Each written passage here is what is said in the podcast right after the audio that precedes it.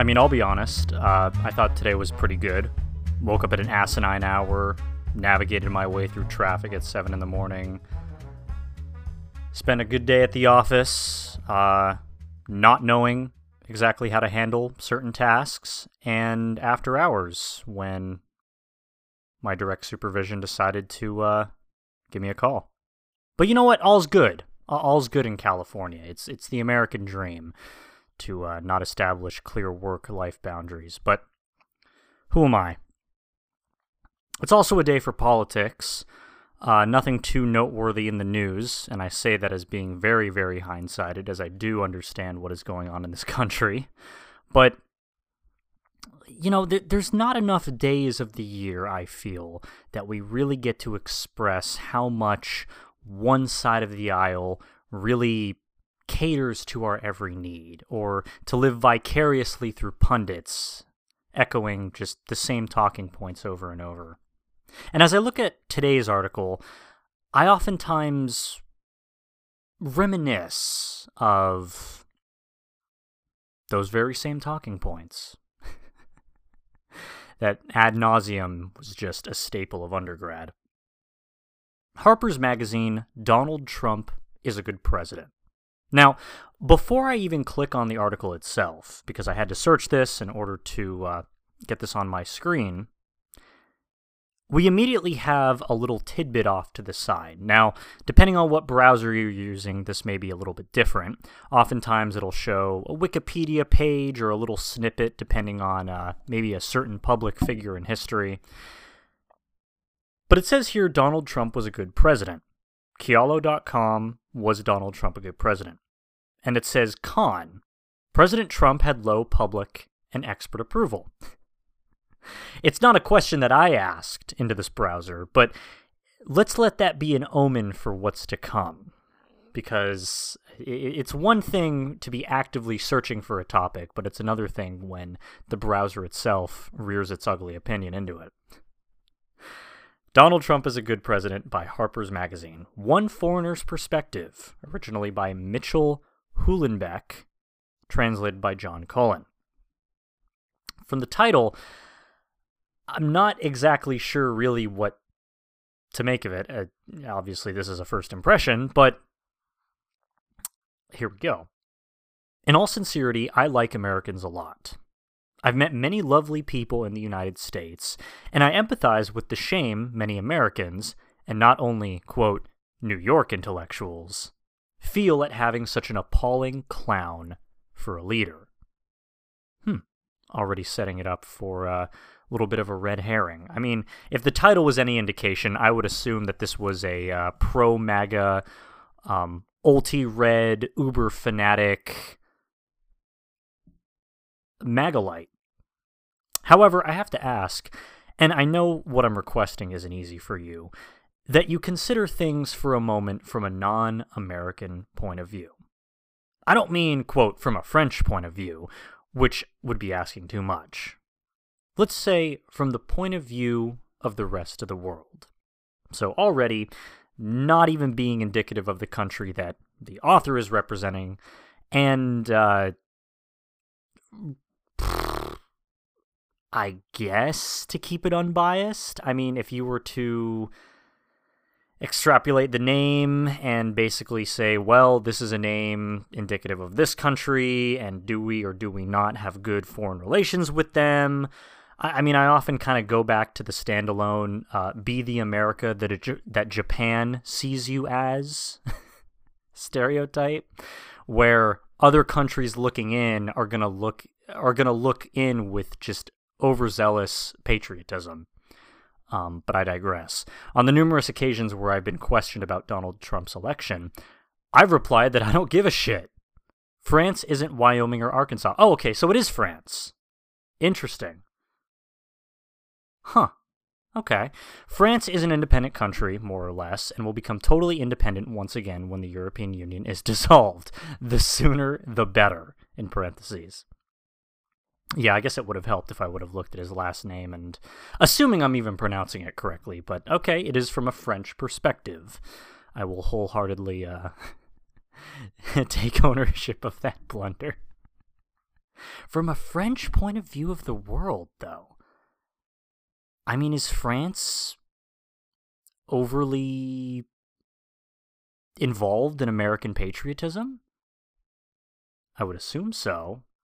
I mean, given that we are allies, but the United States of America is no longer the world's leading power.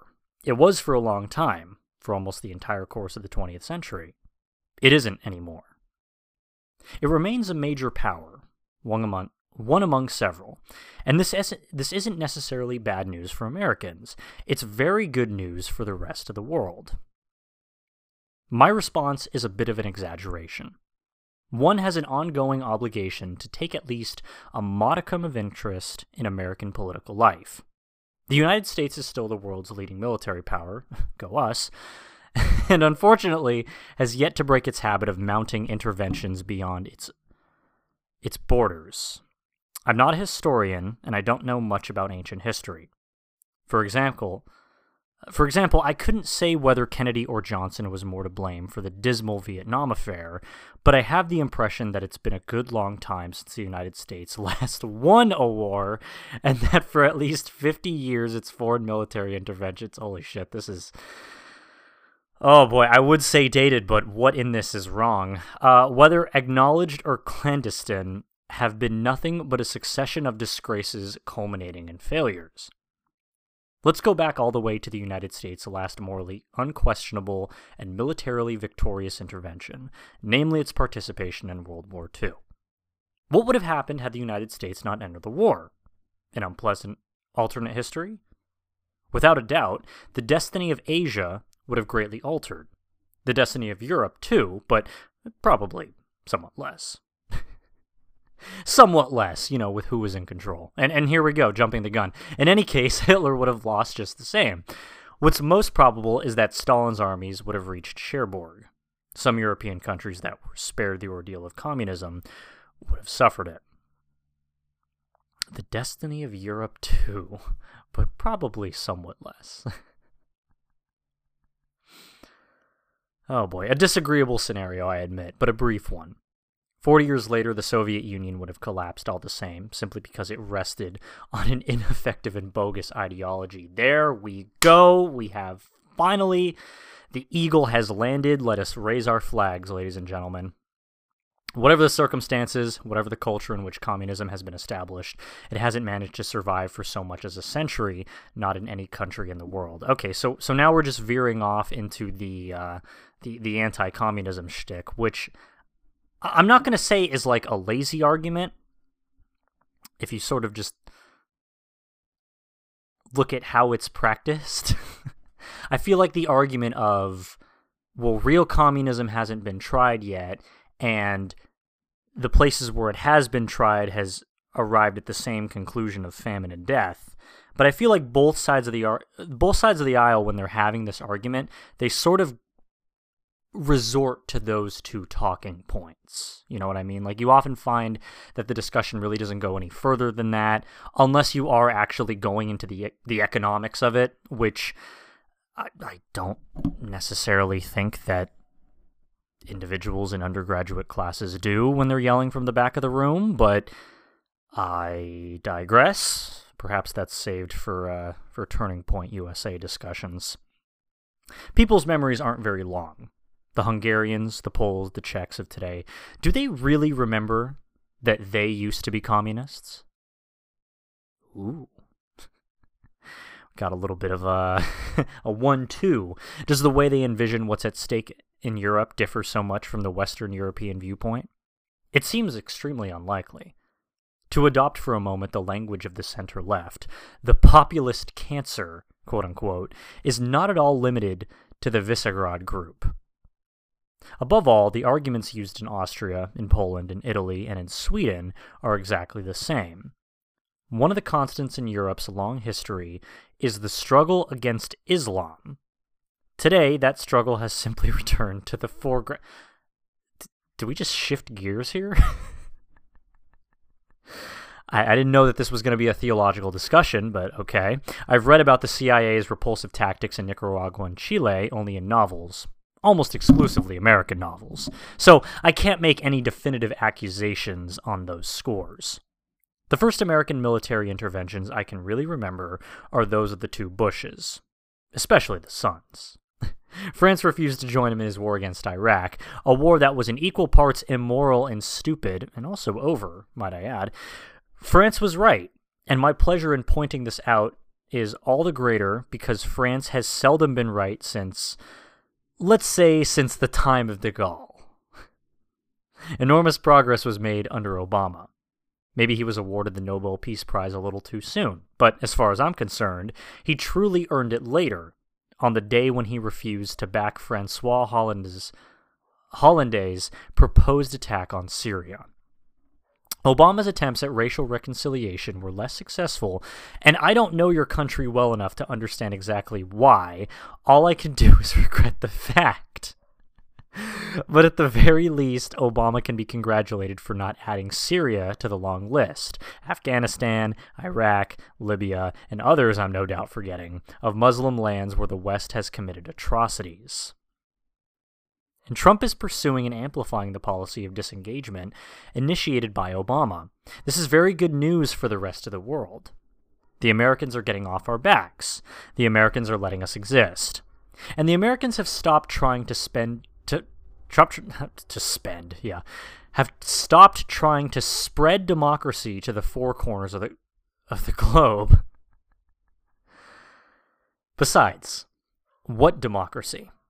Voting every four years to elect a head of state. Is that a democracy? In my view, there's one country in the world. One country. Not two. Oh, Jesus. Getting the hiccups from just trying to keep up with this. oh, man. This article, I can already tell, is just, it's, I can't tell if it's just jerking me around in every which way just to see what'll stick or if this is just if this is just an outright bastardization or uh, um, not not hit piece per se, but like it satirically appeals to the average everyday American who can't focus on one political talking point. Like, is that why it's going off into every which way? Uh, I'm sure that there's a concise point that'll tie this all together. I'm sure. Otherwise, why would uh, why would Harper's Magazine publish it? uh, let's see here. Besides, what democracy? Voting every four years to elect a head of state is that a democracy? Uh, in my view, there's only one country in the world, one, not two, that enjoys partially democratic institutions, and that country isn't the United States of America. It's Switzerland a country otherwise notable for its laudable policy of neutrality. The Americans are no longer prepared to die for the freedom of the press. Besides, what freedom of the press, I ask as a non-journalism major, a long, as a non-journalism major. Oh God, man, today was just a long day. You ever just sit in an office and you think to yourself, man, I can't wait to finish that talk radio show that uh, that I was listening to in the morning that just, you know, if I don't live my life mimicking those talking points, then life's just not worth living. Yeah, well, now uh, times have changed. Now you can just find anyone with a microphone to uh, to record nothing and call it a show. But what freedom of the press? Ever since I was 12 years old, I've watched the range of opinions permissible in the press steadily shrinking. I write this shortly after a new hunting expedition has been launched in France against the notoriously anti liberal writer Eric Zemmour. The Americans are relying more and more on drones, which, if they knew how to use these weapons, could have allowed them to reduce the number of civilian casualties. But the fact is that Americans have always been incapable, practically since aviation began, of carrying out a proper bombing. This has got to be fucking with me at this point. Oh man.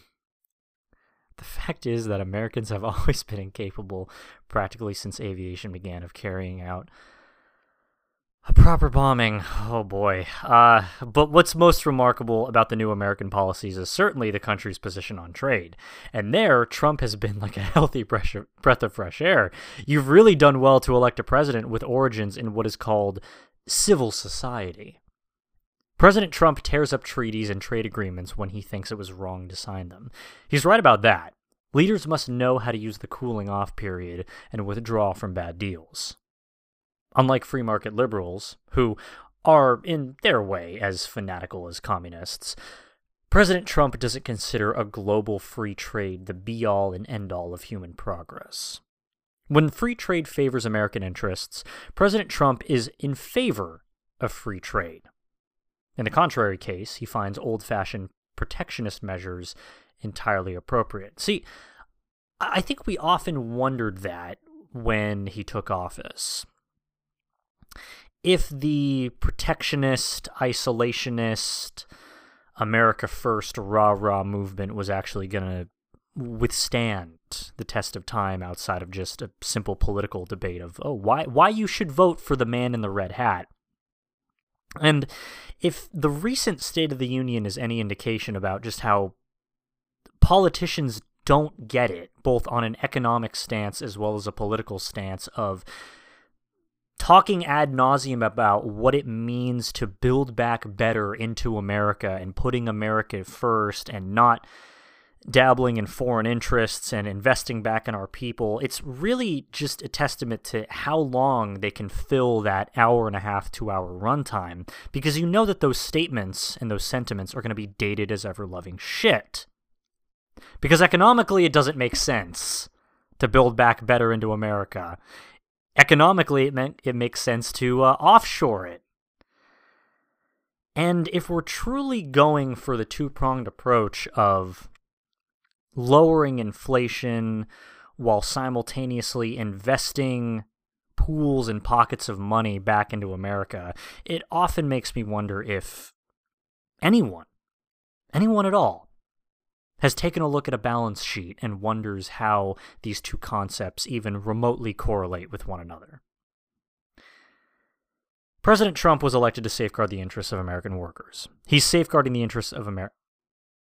Oh, he's safeguarding the interests of America. Okay, so that's just one sentence. President Trump was elected to safeguard the interests of American workers semicolon. He's safeguarding the interests of American workers. Okay. During the past 50 years in France, one would have wished to come upon this sort of attitude more often. President Trump doesn't like the European Union. He thinks we don't have a lot in common, especially not, quote, values. And I call this fortunate because what values? Human rights? Seriously? He'd rather negotiate directly with individual countries, and I believe that this would actually be preferable. I don't think that strength necessarily proceeds from union, and it's my belief that we in Europe have neither a common language, nor common values, nor common interests, that, in a word, Europe doesn't exist, and that it will never constitute a people or support a possible democracy. See the etymology of the term, simply because it doesn't want to constitute a people. In short, Europe is just a dumb idea that has gradually turned into a bad dream, from which we shall eventually wake up.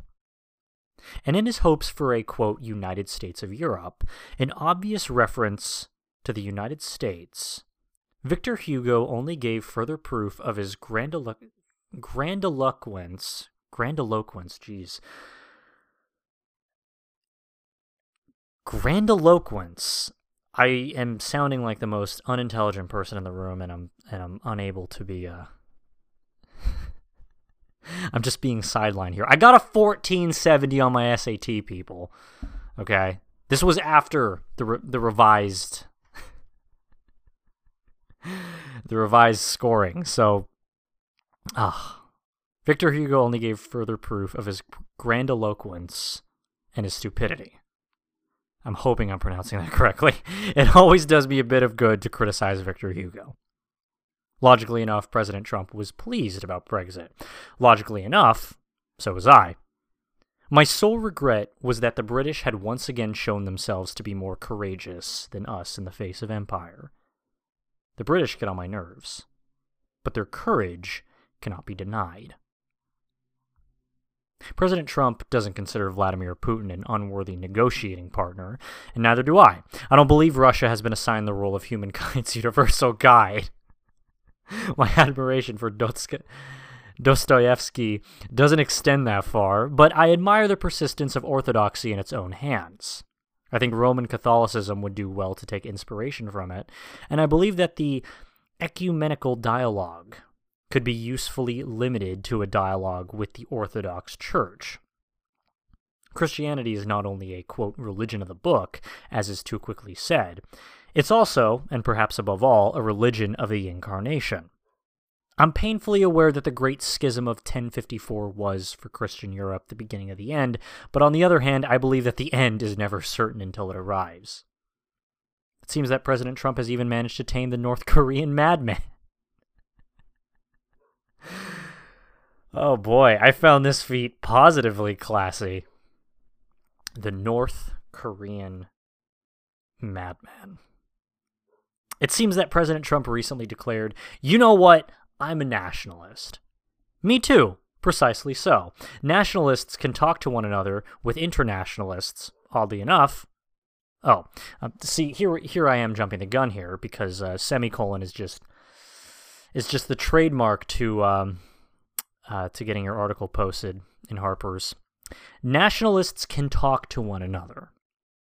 Pause, reflect, now go. With internationalists, oddly enough, talking doesn't work so well. France should leave NATO, but maybe such a step will become pointless if lack of operational funding causes NATO to disappear on its own. that would be one less thing to worry about, and a new reason to sing the praises of President Trump. I feel like I'm reading like and again maybe it's just the way it's written. I love articles like this. I love articles that don't take themselves seriously and I want and I, and I love those that um initiate those little those little jabs at really the problems of what's going on.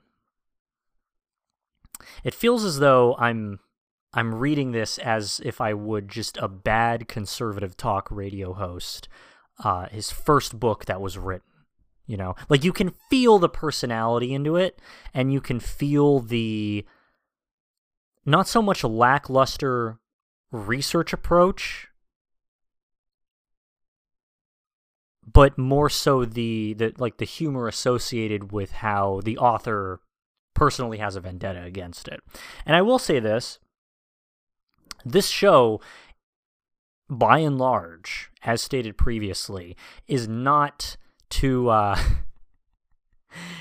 is not to produce shreds of intellect that you can take to your local uh, journalism department or your local town newspaper and basically say, "Well, I heard this on Anchor.fm." I'm not asking you to because I'm purposefully not going into this in detail with a research approach and basically saying politically or sociopolitically, this is bad or this is good. I'm only giving my first impressions here, and honestly, I feel as though I'm reading straight from Greg Gutfeld because I can't help but laugh, but also sense the personality behind the words, and pretty much it. I love it. Uh, in summary, President Trump seems to be one of the best American presidents I've ever seen. On the personal level, he is, of course, p- pretty repulsive. See, there you go. If he consorted with a porn star, that's not a problem. Who gives a shit? But making fun of handicapped people is bad behavior. With an equivalent agenda, an authentic Christian conservative, which is to say, an honorable and moral person, would have been better for America. But maybe it could happen next time, or the time after that. If you insist on keeping Trump, that is. And in six years, Ted Cruz will still be comparatively young, and surely there are other outstanding Christian conservatives. You'll be a little less competitive, but you'll rediscover the joy of living within the borders of your magnificent country, practicing honesty and virtue. Ah. Imagine. Imagine that.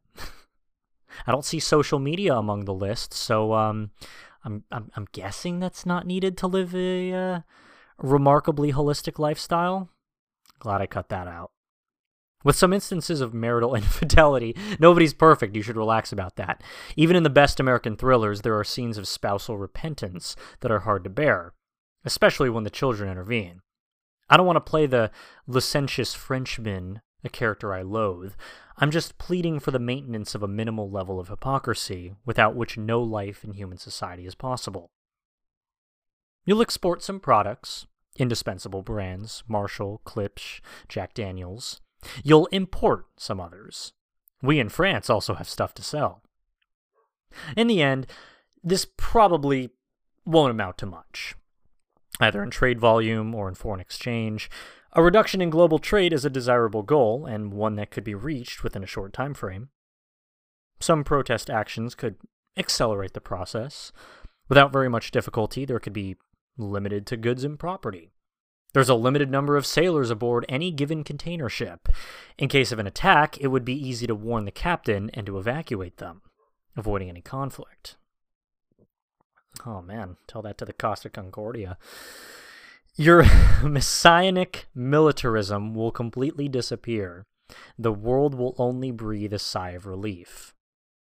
Silicon Valley, and to a lesser degree, Hollywood, will have to cope with the appearance of formidable competitors. My God, somebody said it. God, can, can, can, we can we hear that again? Can we hear how Silicon Valley and Hollywood aren't the centers of their own universe as much as they like to believe that they are? Whew, God, I think I just got a half chub reading that. But Silicon Valley, like Hollywood, will hang on to important sectors of the market, like finance, am I right? China will scale back its overweening ambitions. This outcome will be the hardest to achieve, but in the end, China will limit its aspirations, and India will do the same. China has never been a global imperialist power. I'm sorry, what? Care reading that again? China has never been a global imperialist power? Okay. Um if I was at a polygraph, if I was taking a polygraph, I think that thing would just full on blow up. Uh, nor has India. Unlike the United States, their military aims are local. Their economic aims, it's true, are global. They have some economic revenge to take. They're taking it at the moment, which is indeed a matter of some concern. Donald Trump is quite right to not let himself be pushed around. But in the end, their conscientiousness will subside, and their growth rate will subside.